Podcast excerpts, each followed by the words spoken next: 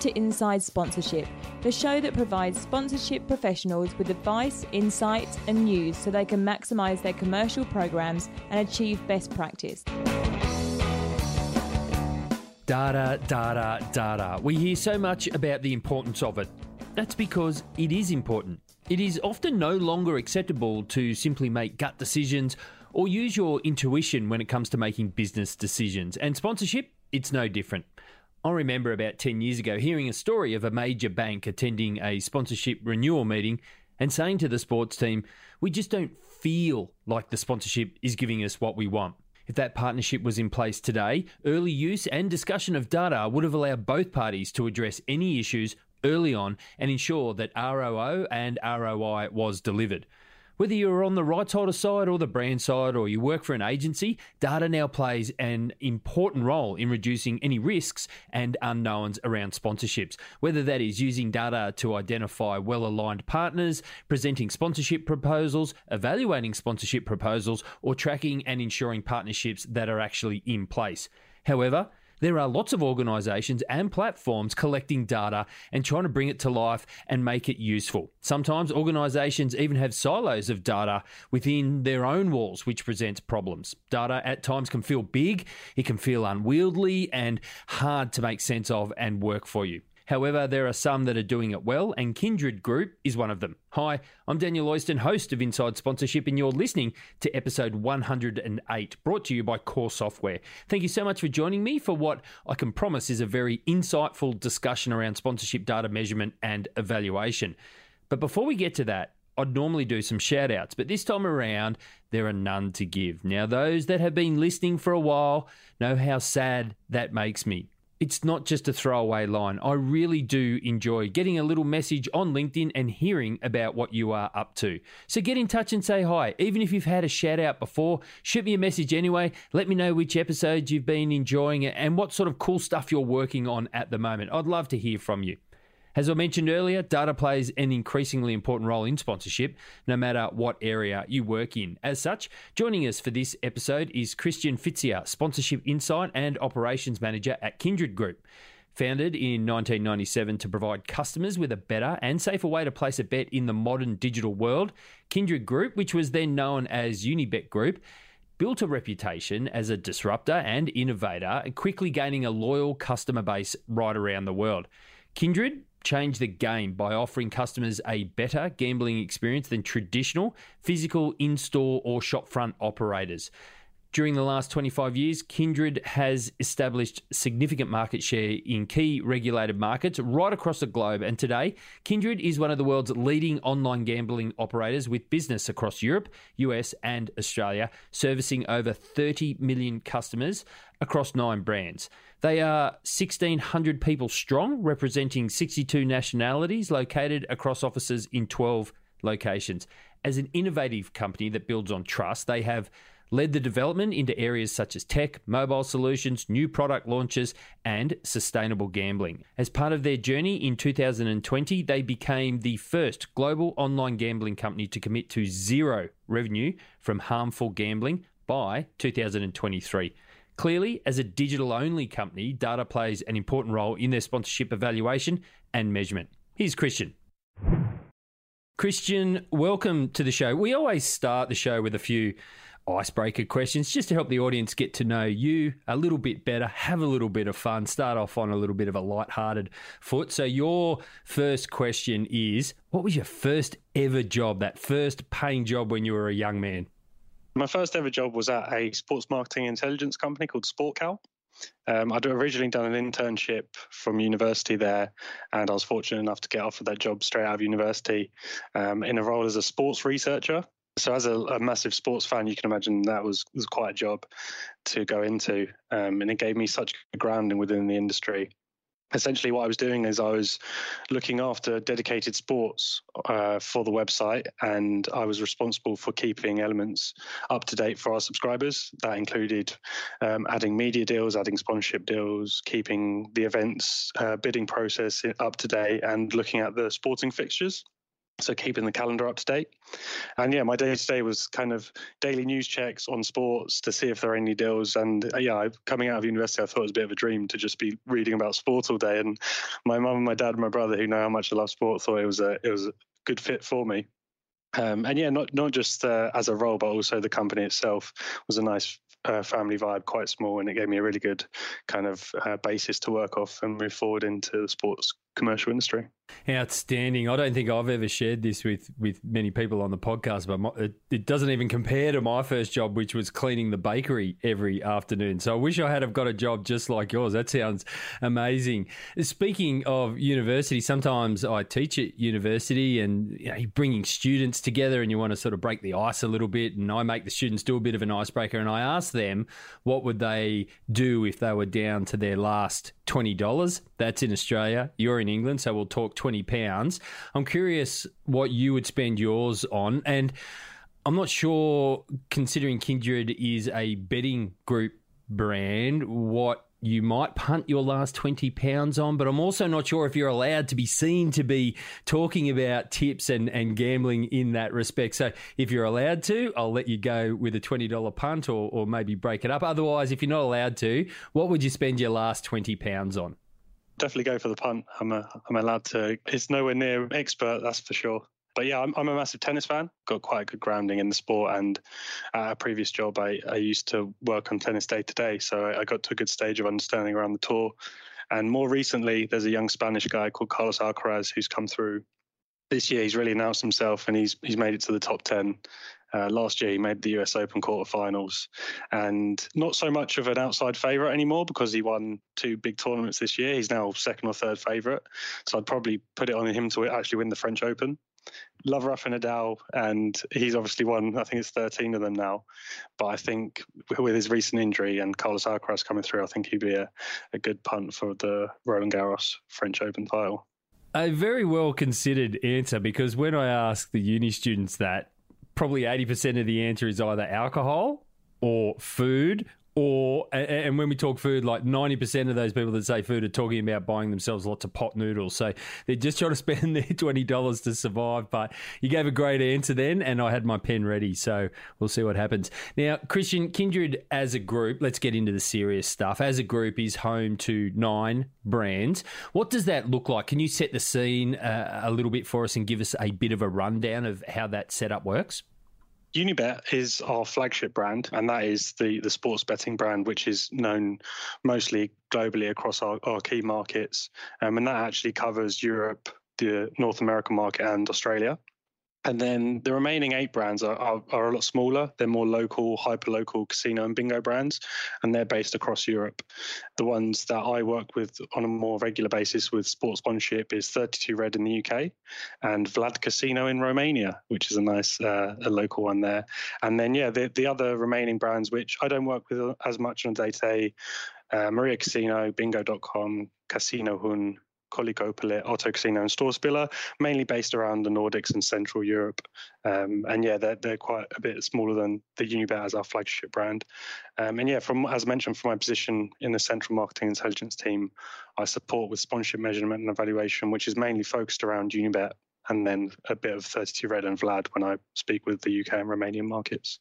I want to set the scene early with the corporate social responsibility that Kindred is pursuing. We know that problem gambling is harmful to the community and to the point where certain jurisdictions around the world are limiting gambling sponsorship and advertising in their markets. The point is not lost on Kindred, and you have set an ambition to have 0% of your revenue from harmful gambling by 2023. That is a time frame that is very close. It's it's what 7 8 months away. Talk us through why this is an important initiative for Kindred and its brands. Yeah, it is a very important initiative for us, and I think an important initiative for the industry. Uh, ultimately, we want to address the issue of harmful gambling head on, and we want to do our utmost to tackle it. So, our, our aim and purpose as a company is to transform gambling by being a trusted source of entertainment and to contribute positive to society.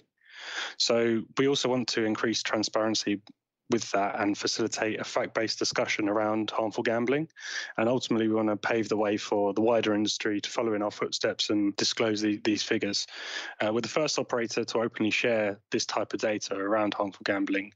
And we publish the figures every quarter and we put them on our website alongside a measurement of our other sustainability work.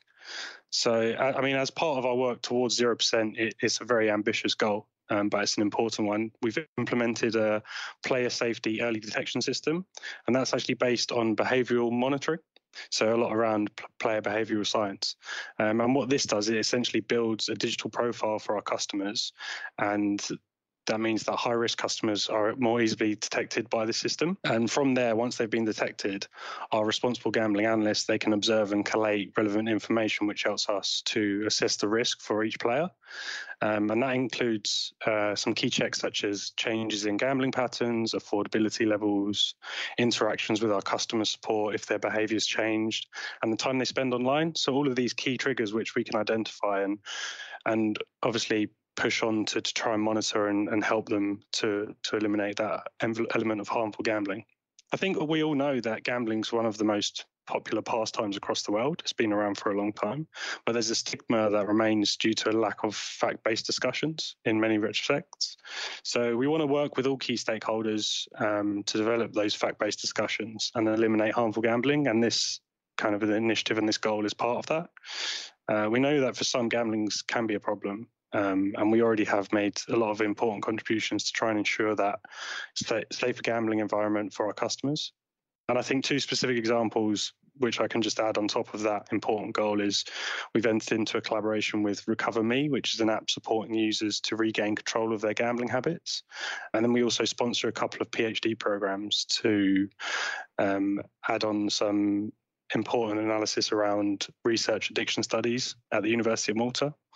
Um, so all in all, that yeah, there's a lot of fantastic work going on behind the scenes, which we're we're trying to achieve this goal with. As we said, it's an important goal. So well done on tackling it and taking it on head on and, and leading the way. As you mentioned, you work in sponsorship measurement and evaluation. What does Kindred's sponsorship portfolio look like? How many sponsorships do you have in play at the moment? And are they focused on certain sports markets at all, or is it just a big, broad spread? The numbers fluctuate quite a bit across the year based on seasonality of sports markets, um, and it tends to be in the 50 to 60 region, so it is quite big. Um, for me personally, working centrally, I'm really privileged to be across so many different markets and sports, learning so much about them. And the deals are they're focused on our key licensed markets because our sponsorship strategy is um, a local strategy driven by our local markets where we hold licenses. Um, the only real deals that we have, which are global or regional in manner, where the exposure is across the board and they're not necessarily managed by the local market only, really focus on exposure, kind of a set and forget, no activation needed, where we just purely from an awareness point of view. Um, that includes examples like LEDs we have in the Premier League, the English Premier League for global listeners. And yeah, I think more broadly, if we're looking at the sports, football or soccer for some of your listeners is obviously a key driver, and it accounts for around half of the deals. Um, and then it's yeah close to eighty percent of our spend is a very important sport for us. Um, and I think yeah, with regards to I guess some specific examples, give you an idea on the footprint, could probably list some of the I guess key entities across our key markets. So close to home for you, Sydney Roosters in Australia, uh, back of shirt sponsor there. And then Belgium, we have two soccer clubs in Club Bruges and Sporting Charleroi. In Denmark, we have FC Copenhagen. In France, we have PSG and Nice in football, and we have Stade Toulousain and Paris basketball across rugby union and the basketball there. Uh, in Germany, we have a deal with Borussia Mönchengladbach. And then in Romania, we have five football clubs across the top two divisions. Sweden, we have a flagship deal there with Svenska Elitfotboll, which is the the league owned top two divisions of our Allsvenskan and Superettan, and we're actually partner across the top two divisions there and the 32 clubs. Um, and then the UK and North America, we have uh, football clubs, a, a, boxing deal, some horse racing deals, and then in the, in yeah the North American market, as mentioned, some of the bigger franchises, uh, the New Jersey Devils, Philadelphia Eagles, and the Pittsburgh Steelers. So that should give you a good idea on the spread there. It's huge, and I read a stat the other day that more than three and a half billion people around the world have an interest in football or soccer for some listeners, so it's no surprise it's a major focus for Kindred. We see a crowded market, though, Christian, when it comes to gambling brands and sponsorship. Why is sponsorship a key driver to the business, and what are you looking to achieve from it? You spoke earlier about some of them are set and forget and, and purely brand awareness, but is, are there sponsorships that are more than that? Definitely. It's not just around the awareness play to answer your question around why it's such a crowded market, you've ultimately got to think about the basics of marketing and sponsorship. So brands want to be visible and present in a field or discipline where their customers are going to be or potential customers. And for gambling companies, sports betting is a huge product. Um, obviously, at Kindred, we're not just about sports betting. We also have poker, casino, bingo, slots, so other elements of gambling. But for many, the sports betting element is the is the main product, and this is intrinsically linked with sports and the action there. So that kind of has a knock-on effect of why sports sponsorship for those companies is so linked to the product and so important. Um, and that's why you see so many gambling brands in sports sponsorship. Um, for us, the awareness element of the exposure is obviously there, but I guess to go deeper into why it's important for us beyond that, you've got to go back to our aim and our purpose, and that is to contribute positively to society. So we obviously have the awareness element for a commercial perspective, but we also get the opportunity to invest back into sport, invest back into the communities where our partners are operating, but also support key areas such as mental health, gender equality, LGBTQ plus campaigns, amateur sport, and anti-match fixing, to name a few of the the more key areas that we're invested in alongside the sports sponsorship elements.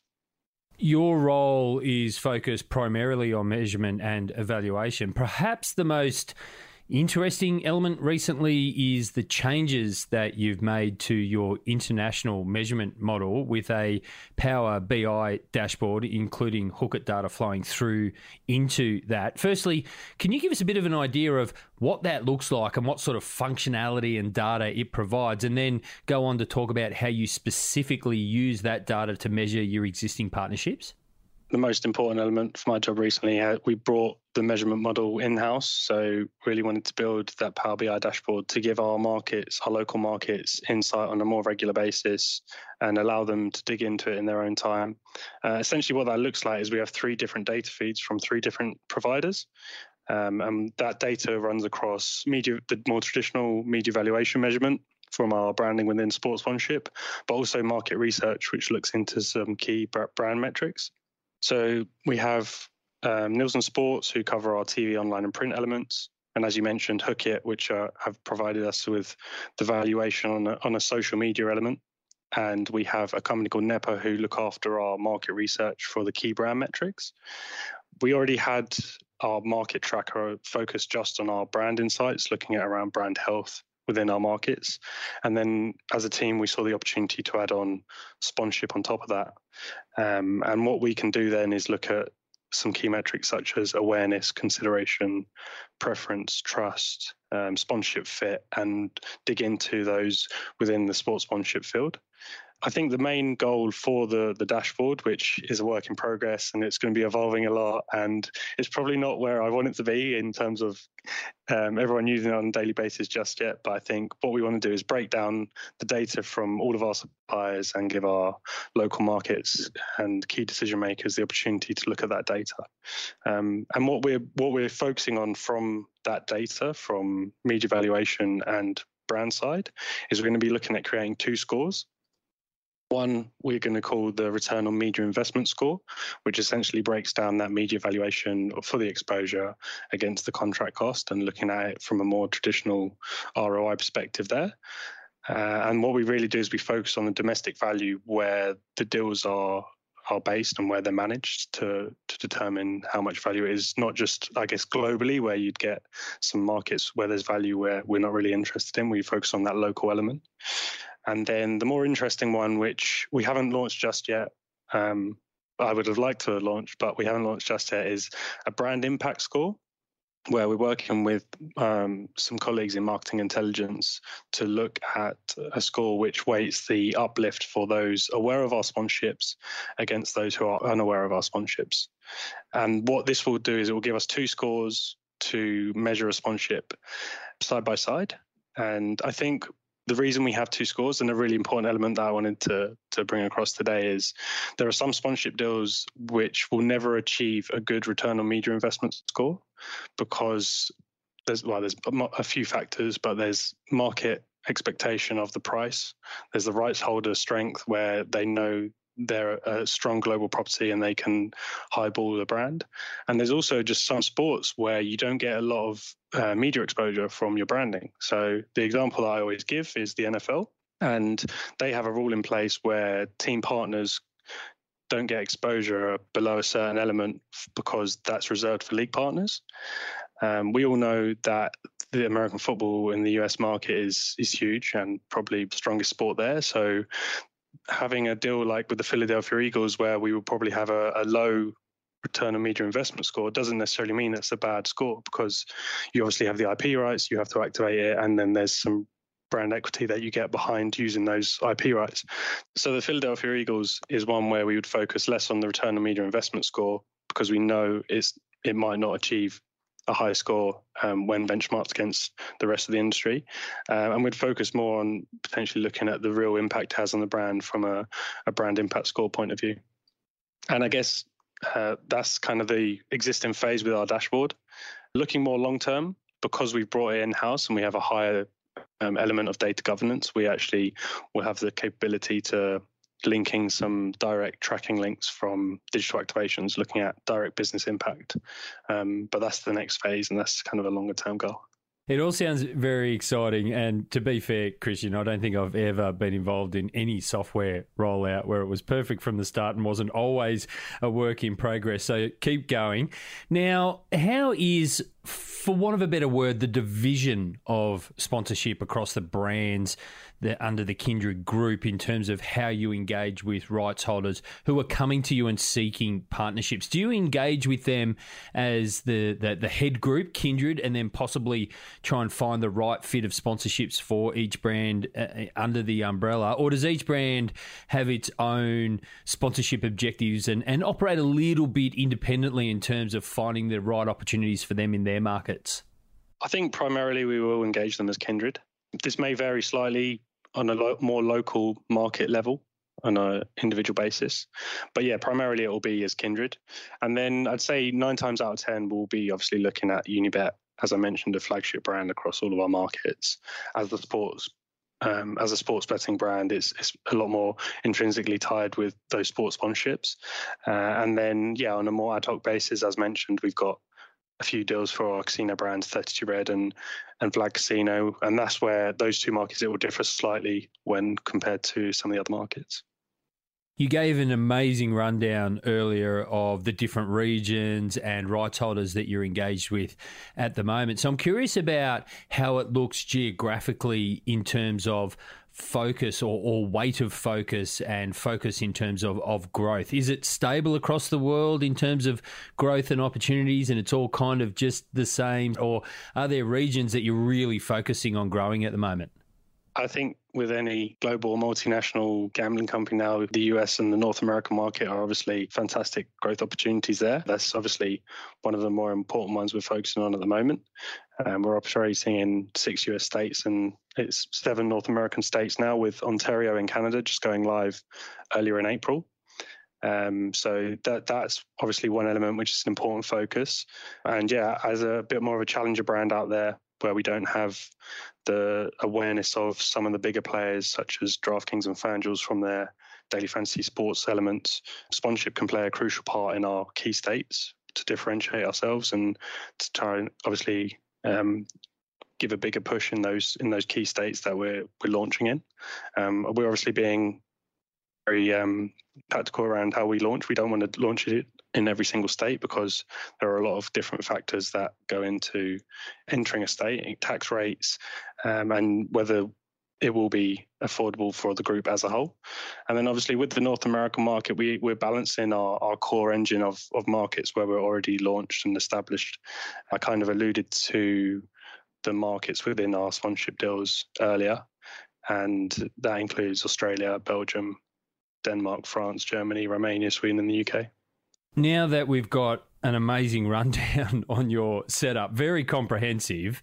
I want to come back, I want to circle back around to the point about your ambition to have 0% of your revenue from harmful gambling by 2023. I'm curious about how that's flown into and impacted your sponsorships because clearly it's going to be something that you're engaging with rights holders about and the industry and governments in those areas and other regulatory bodies like governing sports associations. What has changed on that front compared to what it might have looked like with more traditional approaches, say 10, 15 years ago?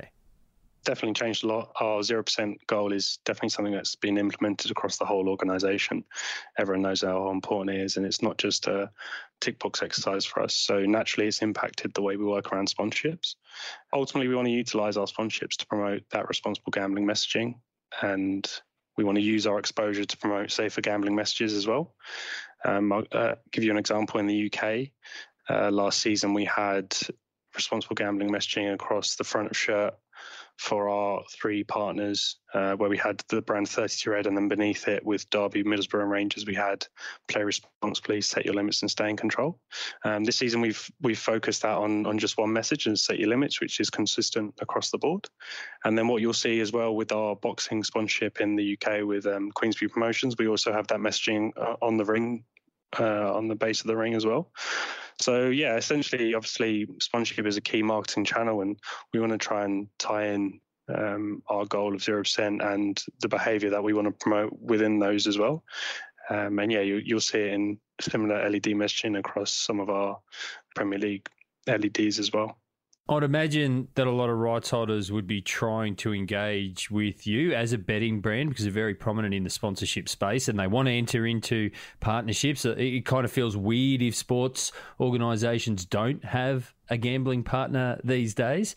It's hard to think of one that doesn't. How do you manage the evaluation process with so many people really wanting to get a, a gambling organisation on board as a partner? There's definitely a lot of the proposals coming across. I, I mean, personally, the first role for me within a brand in the industry, it's been such a good learning experience to see all of these proposals coming through, get exposed to so many different types of deals, so many different areas of the industry. So from that point of view, it's been great. And yeah, we've obviously had to come up with a an important element of evaluating those proposals because we want to take a data driven approach to these deals and that's i guess a primary focus of my role with in the first place within Kindred. I joined as a sponsorship analyst, and it's because we wanted to take a data driven approach to our sponsorships. And yeah, I mean, in terms of the evaluation process, we have a combination of factors which we can look into. So we have a couple of reports which we can run, one with um, well, with both data providers, one with Nielsen and then one with Hookit. And we basically benchmark our values within that proposal against how we can extract maximal value and if it's um, a good fit for us as a brand uh, as a as a company as a whole. Um, so I think yeah, the example for Nielsen Sports will break down a proposal and we'll have a full report which we can dig into with the market and look at proposals in depth. And then within the social media element, obviously the digital element is becoming a lot more, more important. We utilize Hookit scorecards, which help us extract a top line view of of our um, potential sponsor and take a look into um, the performance there. One area I wanted to make note of, which where that's been really useful, is um, within the the North American market, where we're obviously broken down into key states and we can't activate from a national basis. So it's important for us to look at the geographical breakdown. So within those scorecards, there's a sample of following, and we, we're able to see the percentage of following in different states, different cities, and we can really target those um, potential new partners who have a strong basis in our key states and our key cities. And yeah, I guess from a wider basis, we're really fortunate to be a digital only brand. So we actually have a lot of first party data that we sit on, um, which obviously gives us a key indication around a potential partner's performance. Their their performance on uh, sports betting. So we can dig into the data, see who's betting on what, how, how are they performing, and if it's relevant for our for our existing customers. So we're, yeah, we're fortunate to sit on all of that data across our key markets. Sometimes I hear about people talking about all the data that they're working with, and it just makes my head spin, even when we have tools to help try and make sense of it. Christian, we've seen some brands move to sponsorship agreements where payments are tied to the achievements of certain KPIs as that partnership progresses. Is this something that you've done or maybe you've thought about doing? And I'm curious, if not, maybe why you haven't gone down that path yet? Yeah, we, we have done it for a few deals. Um, it does vary across the group depending on the local market and the the state of the the partnership that we're moving into. But yeah, we've certainly implemented it across some of our deals. I guess from my perspective, from a central team's point of view, I think as we develop that internal measurement model that I mentioned, um, I really want to be introducing more data-driven KPI deals across the group. But I think what's really important is you've got to be able to select the right KPIs for the deal and the right data to base those on, because not all of the sponsorship deals are the same, as I've mentioned with that Philadelphia Eagles example. So it's important to know about the the data behind that, and I think moving forward, bringing that in house, we should be able to do that on a more regular basis. Um, I think just more generally across the board, there's obviously different data providers, and and they can often come up with different figures for the same deals, which does provide provide a problem with for some people in the industry. And I think that's where you can get a slight um, bottleneck or disagreement with with using those KPIs within the deal because if we have one data provider for a right side, one data provider for a brand, giving two different figures, then it's just important to be very clear in those contracts if you're introducing those KPIs with regards to how it will be measured. Um, but yeah, it certainly makes sense. I think moving forward as we become more data driven within sports sponsorship, that you'll see more examples of those KPIs being a key driver. Christian, clearly your role is all about evaluation and measurement, and clearly that is really focused on the data. And as you said, you've got access to lots and lots of different types of data use of data in this space is is still maturing. It hasn't been in the industry forever, so there's been old ways of doing things. How do you find the engagement from other areas of the business where you take data to them and reports? Are they really engaged with it and want to know more and pick it apart, or are they just like mm, they just engage with it because you ask them to? No, I think everyone's really interested. We've got a massive sporting culture at the company. Everyone really enjoys sports. So, uh, from a sports sponsorship perspective, everyone's like really keen to know how we measure it because outside of the industry, I guess there's not many people who really know um, how it's done. And obviously, with digital marketing, other channels that that can be consistent across different industries. But with sports sponsorship, it can be a little bit more niche. Um, so yeah, the reaction is is one of encouragement when I do take it to other teams. Um, but the funny thing is, is some of the more sophisticated teams, the data analytics team, BI, they're definitely more apprehensive around the methodology behind it and the um, level of detail that we can go into from a measurement perspective in in some of the more traditional elements. Um, and I think ultimately it's probably mentioned quite a bit, but sports sponsorship in general is playing catch up with other forms of marketing.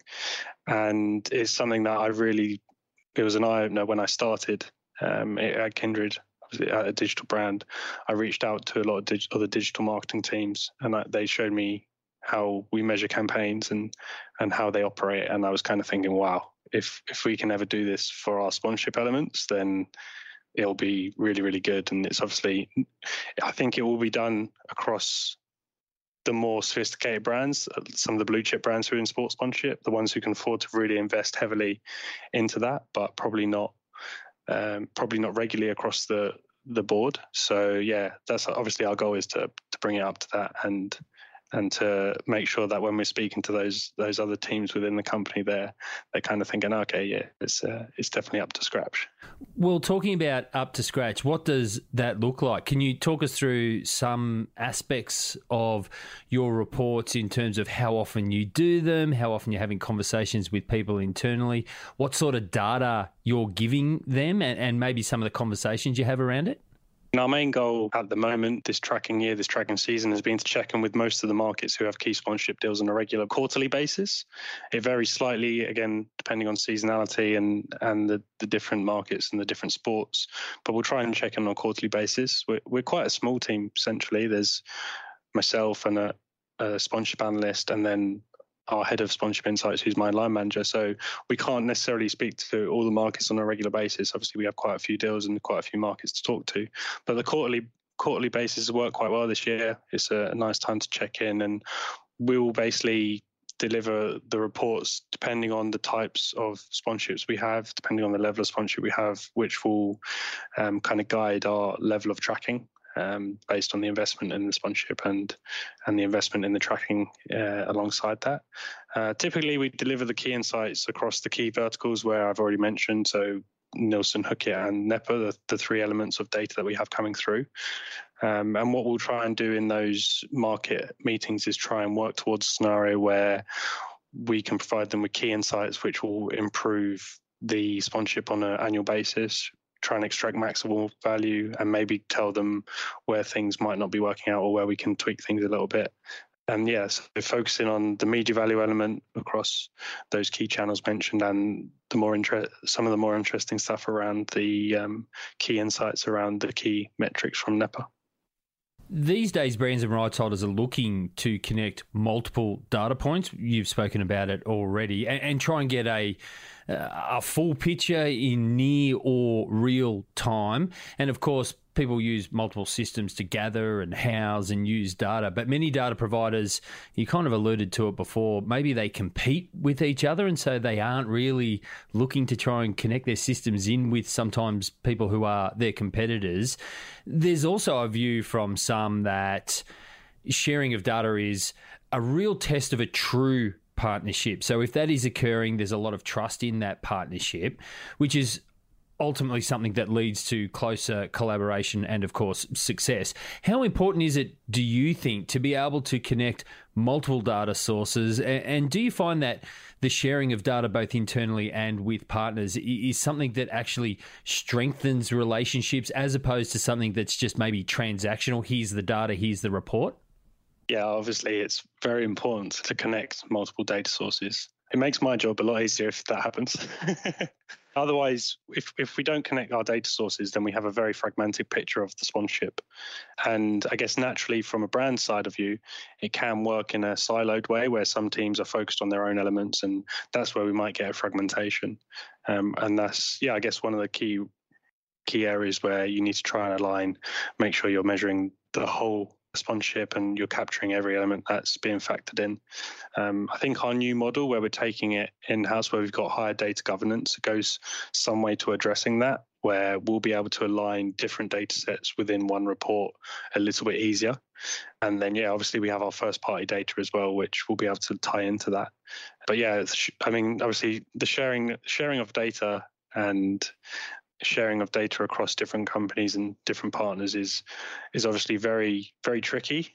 And it's it's something which in the last few years is obviously there's a lot of elements that, that go into it which which don't make it easier but it make it even more difficult. So people can be put off by it but it's yeah i guess it's about um, trying to achieve that element where we want to capture everything in one place. Um, and i think yeah partners working together sharing data on both sides is, is really important to be transparent and and share information because it can only benefit both parties to to have that relationship. Um, if you're if you're transparent and you're honest, then I, I think it can really help both ways. Um, when it comes to renewal talks, comes to managing the day to day. I think, to be honest, even if the data shows poor performance, that's where the data or sharing of the data earlier can really help because if you can address an issue early on, then it means you can improve it or prevent poor performance from a season. And then when it comes to the end of the season or when it comes to renewal talks, you've addressed the issue already, you've potentially improved, and then you've saved yourself some harder discussions later on. But yeah, it's definitely an area which I think will continue to be an issue for the for the foreseeable future, but one which is uh, it, will be good to be addressed um, where you where you can. I think you make an insightful comment about the sharing of data early if it might not be too rosy, might not look too good because it does give you time to address those problems. Because I think both sides of the fence really want to avoid those conversations when it comes up to renewal time where you get comments like, we just don't feel like it's working and we feel like it's been broken for a long time and this decision not to renew was always coming. So I think you make an insightful point. Now, I don't think in your rundown I heard anything about esports and we recently had Patrick Collins from the esports agency LeapFox on the show to discuss sponsorship in esports. Has Kindred considered the space at all? Previously, we were the front of shirt partner or a main partner of Astralis, Danish CSGO team. But at the moment, yeah, you're right. Nothing we have actively um, entered into at the moment for for our partnerships uh, portfolio. Um, I think with the Astralis thing, we we had a couple of changes internally where the partnership management on a day to day basis changed hands, um, and that probably didn't do it a great service from a from a day to day activation point of view, where we didn't fully utilize that sponsorship um, and then because of those changes in structure and ownership, it meant that we didn't end up renewing it in the end because there wasn't some uh, there wasn't a lot of value seen from some of our markets where there potentially could have been. But yeah, I mean, it's esports in general. There's there's huge potential, I think, in the gambling sector, and we see a lot of crossover with uh, regular gamblers and esports fans.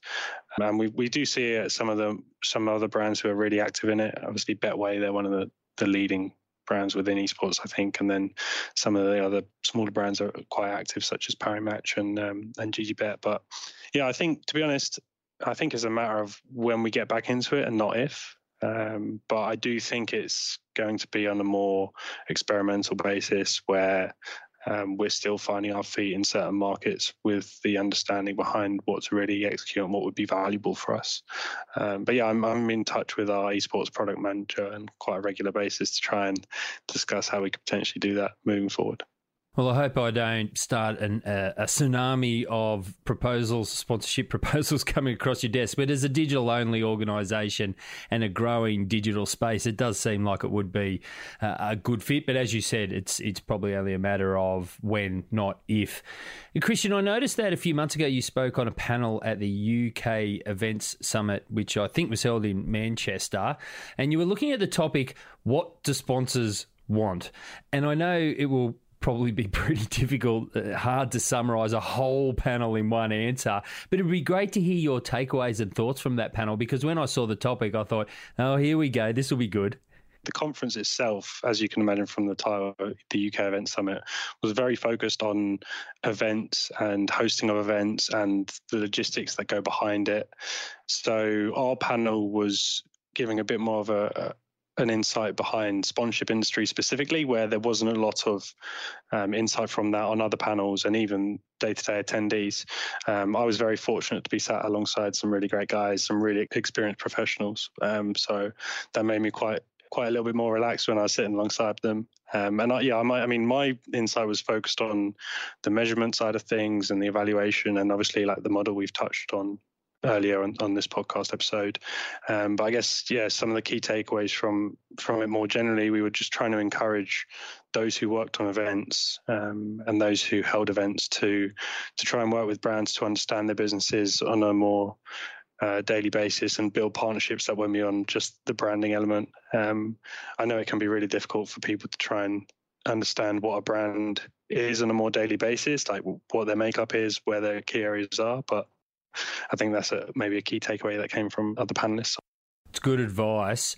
As we start to wrap this up, Christian, tell us about your favourite ever sponsorship activation. And sure, it's fine if it needs to be one that you've worked on that you're really proud of, but it also, if you don't have one, it could be one that you've admired from afar. What was it and what made it great for you? I am going to be biased and pick one of ours, but I really genuinely believe that I guess this deal and this these campaigns are, are, really good, and they have in the last few years really impressed me, and and that's in our in our Swedish market. Um, as I mentioned, we're the main and presenting sponsor of the top two football divisions and the 32 clubs within that. Um, and that's with Allsvenskan and Superettan.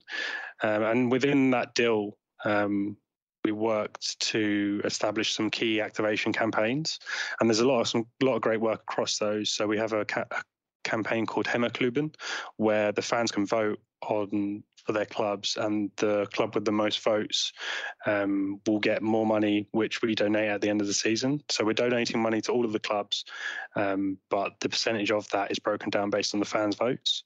Uh, and then alongside that, we donate money to clubs based on the player of the coach of the month campaigns which we which we sponsor and then we also invest in the club academies in a campaign called unicoach um, but ultimately the one activation that I would pick out of all of it is called Hemmakänslan, which translates into home feeling.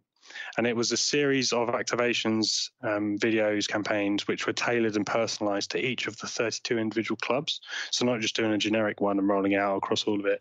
Each one was tailored to each club across the country, and it focused on the passion and the emotion from the club, and it featured some key individuals, be it from the club's chairmen to players and the fans. Um, and yeah, that campaign actually recently won the Golden Wheel Award in Sweden, which is the best sponsorship within the country. Um, so yeah, that's that's a really impressive one. And I guess just to be unbiased, well, still biased because I'm a Chelsea Football Club fan, uh, there was a very memorable one where we had a kit launch with Adidas and they covered our players in blue paint, which felt very strange but very memorable because it was so different. Outstanding. There's some great examples there. Lots of innovation that goes into it, some things to excite and engage the fans. What sort of sponsorship innovation or new ideas are you seeing elsewhere in the market that excite you? Are there any trends or ideas that, that really make you think, geez, this is going to be amazing? Can't wait to get involved with those sorts of things?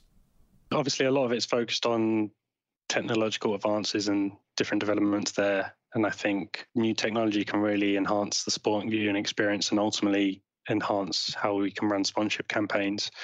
Uh, it's not necessarily a new trend, it's one that seems to have been chugging along for a while now, and people have spoken about it for a few years, but it hasn't really kicked off, and that's with virtual reality and VR headsets. Um, they're obviously quite expensive still, so they haven't really kicked off on the consumer side of things. But I think the opportunity with those to create an immersive sporting experience with sponsored laid into it would be um, quite an exciting one to do. And obviously, as a sports betting company for us, it would be easier to do this by aligning with the action rather than interrupting it from a VR headset point of view. Um, I, I, mean, I don't know enough on the tech side of things to know how close we are to that, but that's one that's all I've always thought in the back of my mind if it's executed in uh, to all its potential, it could be really interesting. Um, and I guess focusing more on sponsorship itself and less about the tech. I always like looking to the North American and the US market. Obviously, they're really developed commercially, but the uh, the new inventory that's being released there on from the major leagues, they're opening up their jersey inventory to a lot of new brands, which is quite exciting. Um, it's quite funny in the US. They're obviously this is all new, and the jersey inventory is is very new after I think pushed on by the pandemic. Um, and then in the UK, it's it's a already accepted thing, and obviously in other markets as well, particularly in football or soccer, it's it's already widely accepted. But that's a new area which I keep seeing pop up in the US. Excellent. Some good examples there. And speaking of great initiatives, I saw recently that you donated one of your front of shirt sponsorship spaces to a great cause. I didn't want to give the whole background in setting up this question for you. So it would be great if you could tell us what it was all about and, and why you would give up such a prominent space like that, the front of shirt. We have a long-standing partnership with Rangers Football Club, one of the biggest clubs in Scotland and and really big club in Europe. And we we donated the front shirt space for their recent Europa League semi-final to the Team Talk initiative. Um, and I guess this links directly to our sponsorship model of supporting not just the club but also the communities that form the club. Uh, Team Talk is a club initiative that we support through the Rangers Charity Foundation, and it's aimed at supporting men's mental health um, and it's about encouraging them to to interact with that campaign. It's a local program that runs every Wednesday. Uh, we've actually implemented that campaign across our other two UK football partners already with Middlesbrough and Derby. Um, they both recently won Community Club of the Year in their respective regional EFL awards as well, which was nice to see. Um, but yeah, I mean, using that space at such an important time in the season, we wanted to use that element to promote awareness amongst the fans in the hope that more of the fans will reach out and encourage them to seek help and advice through that program.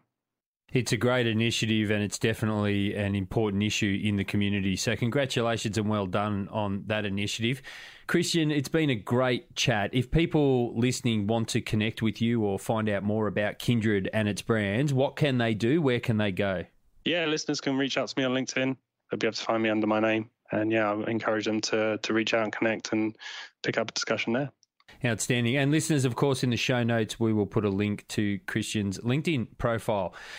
Christian Fizia, Sponsorship Insights and Operations Manager. Thank you so much for taking us inside sponsorship, evaluation, and measurement at Kindred Group. Thank you, Daniel. I said to Christian off air that sometimes when a guest joins me, while I know the questions that I'm going to ask it generally, I never really know how the conversation is going to go and what we're all going to learn from them. But I'm sure you agree that what Christian covered for us was very insightful. I think we all feel a lot of pressure to use data to justify our decisions and work. So I hope you took heart from the fact that even though Kindred are a digital only company and use data really well already, Christian talked about how it's always a work in progress. They're always striving to be better.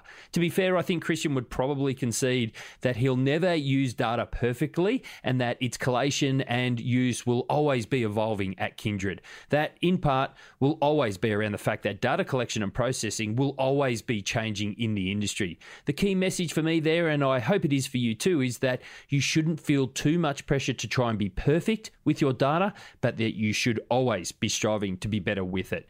If you'd like to follow and connect with Christian on LinkedIn, search for Christian Fizia. That's F I Z I A, and you can learn more about Kindred Group and its brands at kindredgroup.com.